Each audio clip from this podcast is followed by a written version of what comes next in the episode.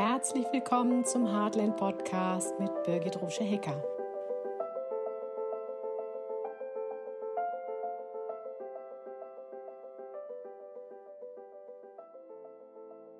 Hey du! Heute geht es um das Thema Freiheit.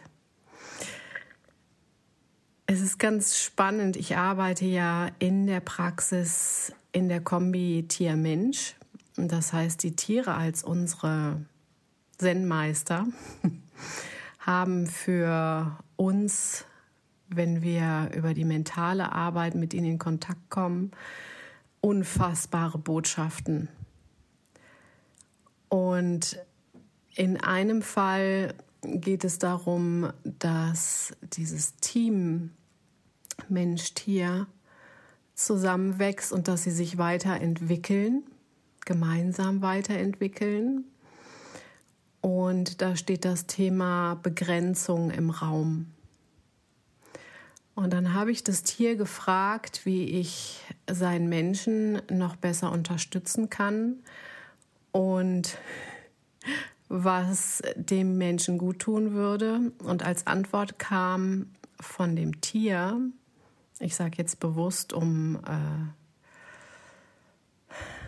meine Schweigepflicht zu wahren und um auch dieses Team zu schützen, nicht äh, ob es um äh, Hund, Katze, Maus geht oder Pferd, sondern spreche hier, damit es anonymisiert ist, von Tier.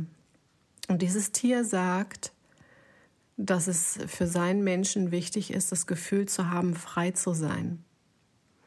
Und dann habe ich gefragt, wie denn dieses Gefühl aus Sicht des Tieres in seinem Menschen Platz finden kann, Raum finden kann. Und da antwortet das Tier, indem sein Mensch realisiert, dass er frei ist. Nicht im Außen, sondern es findet im Innen statt. Die Freiheit finden wir im Innen. Und ich habe dann auch das Tier gefragt, woran es merken würde, dass sein Mensch sich frei fühlt. Und da sagte er, na, das kann man ja fühlen. Und dann habe ich auch gefragt, wie sie, äh, wie die, also die Menschen von den Tieren lernen können. Und da sagte dieses Tier nochmal, indem ihr uns beobachtet. Und auf den Hinweis, dass ja auch unsere Tiere eingeschränkt sind, die sind ja davon abhängig, dass wir die Tür aufmachen, dass wir ihnen Essen geben, dass wir sie ausführen, mit ihnen in die Natur gehen oder eben auch bei Katzen den Freigang erlauben. Und dass sie auch nicht einfach tun können, was sie wollen. Da kam dann als Antwort, ich bin aber innen frei und natürlich kann ich überall hingehen, wohin ich will, innen und außen. Und auf die Frage, wie ich, wie ich den Menschen dieses Tieres gut unterstützen kann, kam dann als Antwort, indem ich diesen Menschen, also meinen Klienten, das fühlen lasse.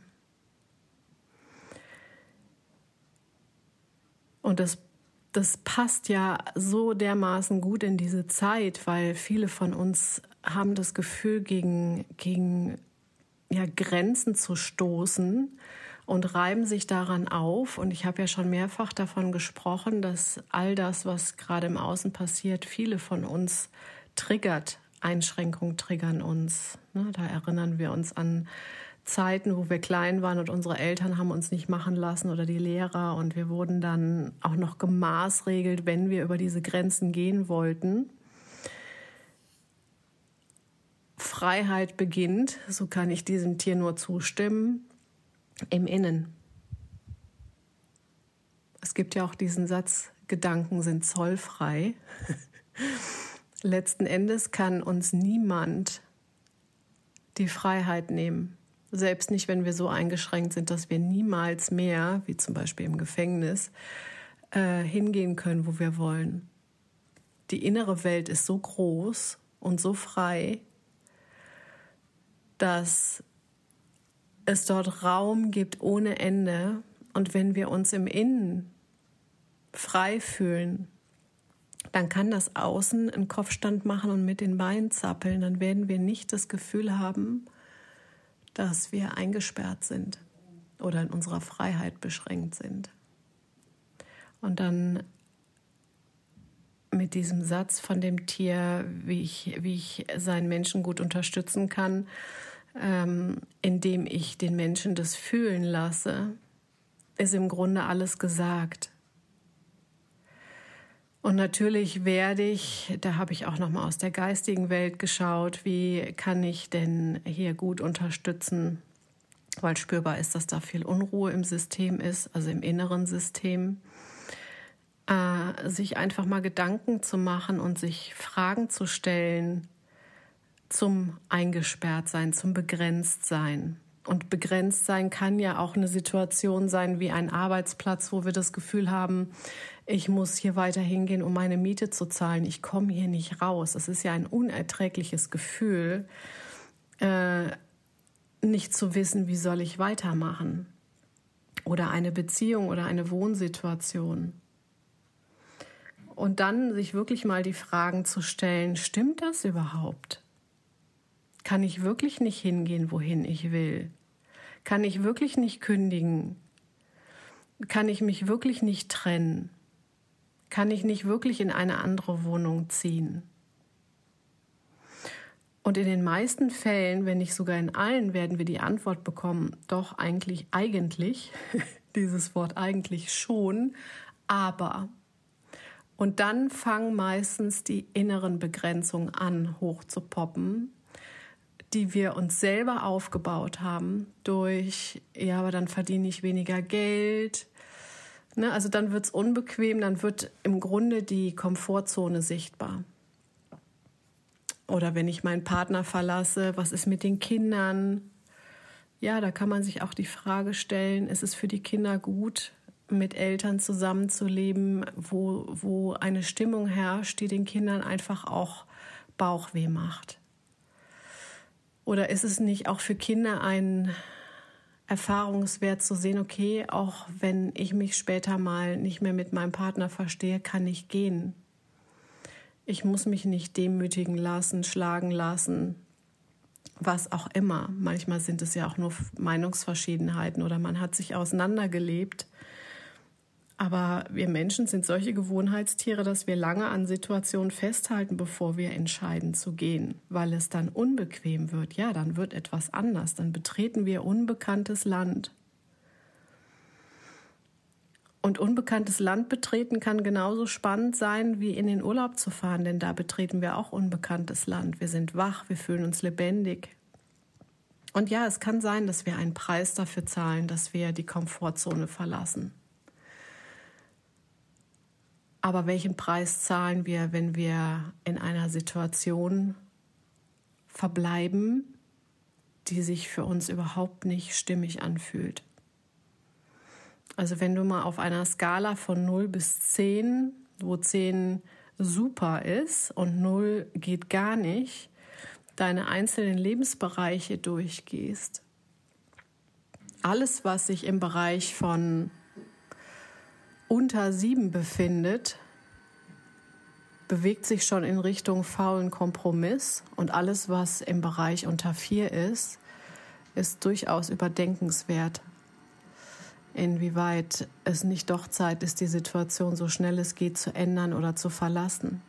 Wir sind ja Gott sei Dank keine Bäume, wir können uns ja weg, wegbewegen, wenn etwas nicht mehr angenehm ist oder Situationen verändern. Daher schau doch mal in deinem Leben, wenn du magst, was ist das, wo du merkst, boah, das geht für mich gar nicht mehr. Das kann einfach auch so eine Situation sein, dass du eine Arbeit verrichtest, wo du merkst, das ist nicht mir gemäß oder meine Kollegen sind nicht wertschätzend oder mein Chef ist nicht wertschätzend. Ich stelle dann meinen Klienten immer die Frage, würdest du das deinen Kindern zumuten? Warum muten wir uns das dann selber zu? Denn da beginnt ja schon der Verrat an uns selbst. Und dann kannst du genau schauen, was ist das, was sich für mich stimmig anfühlen würde. Nehmen wir mal an eine Arbeitsstelle, wo du das tun kannst, was du wirklich gerne tust, ja, und dann kommen auch gerne die Argumente, ja, das habe ich ja nicht gelernt.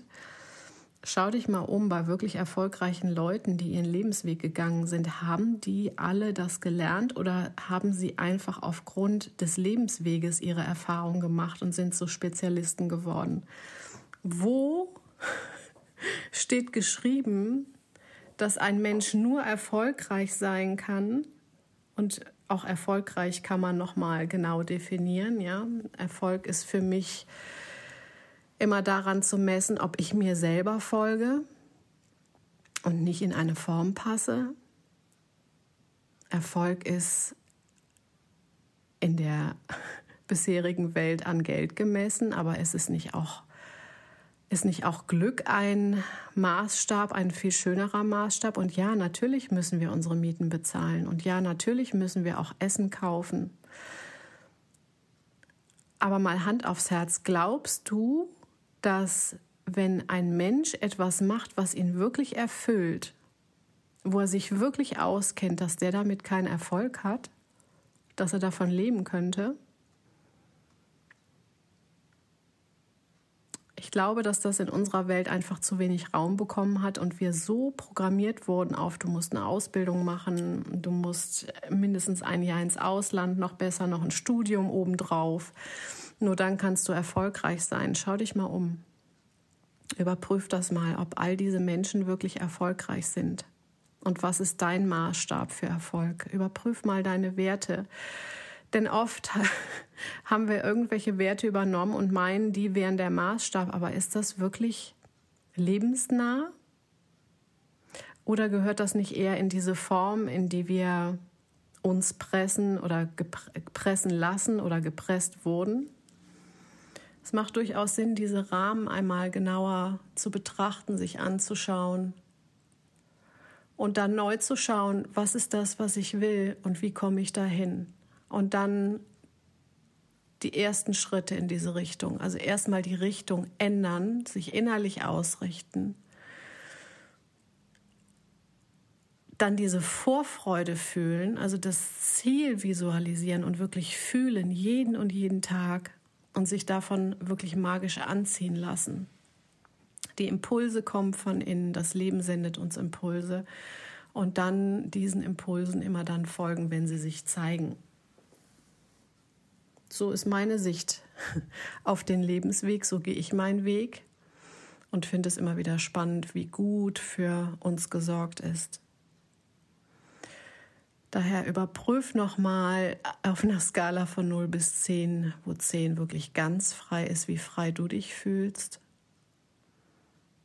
Und sollte es etwas geben, wo du merkst, oh ja, da ist echt, also in dem Bereich ist echt Handlungsbedarf, dann fang an.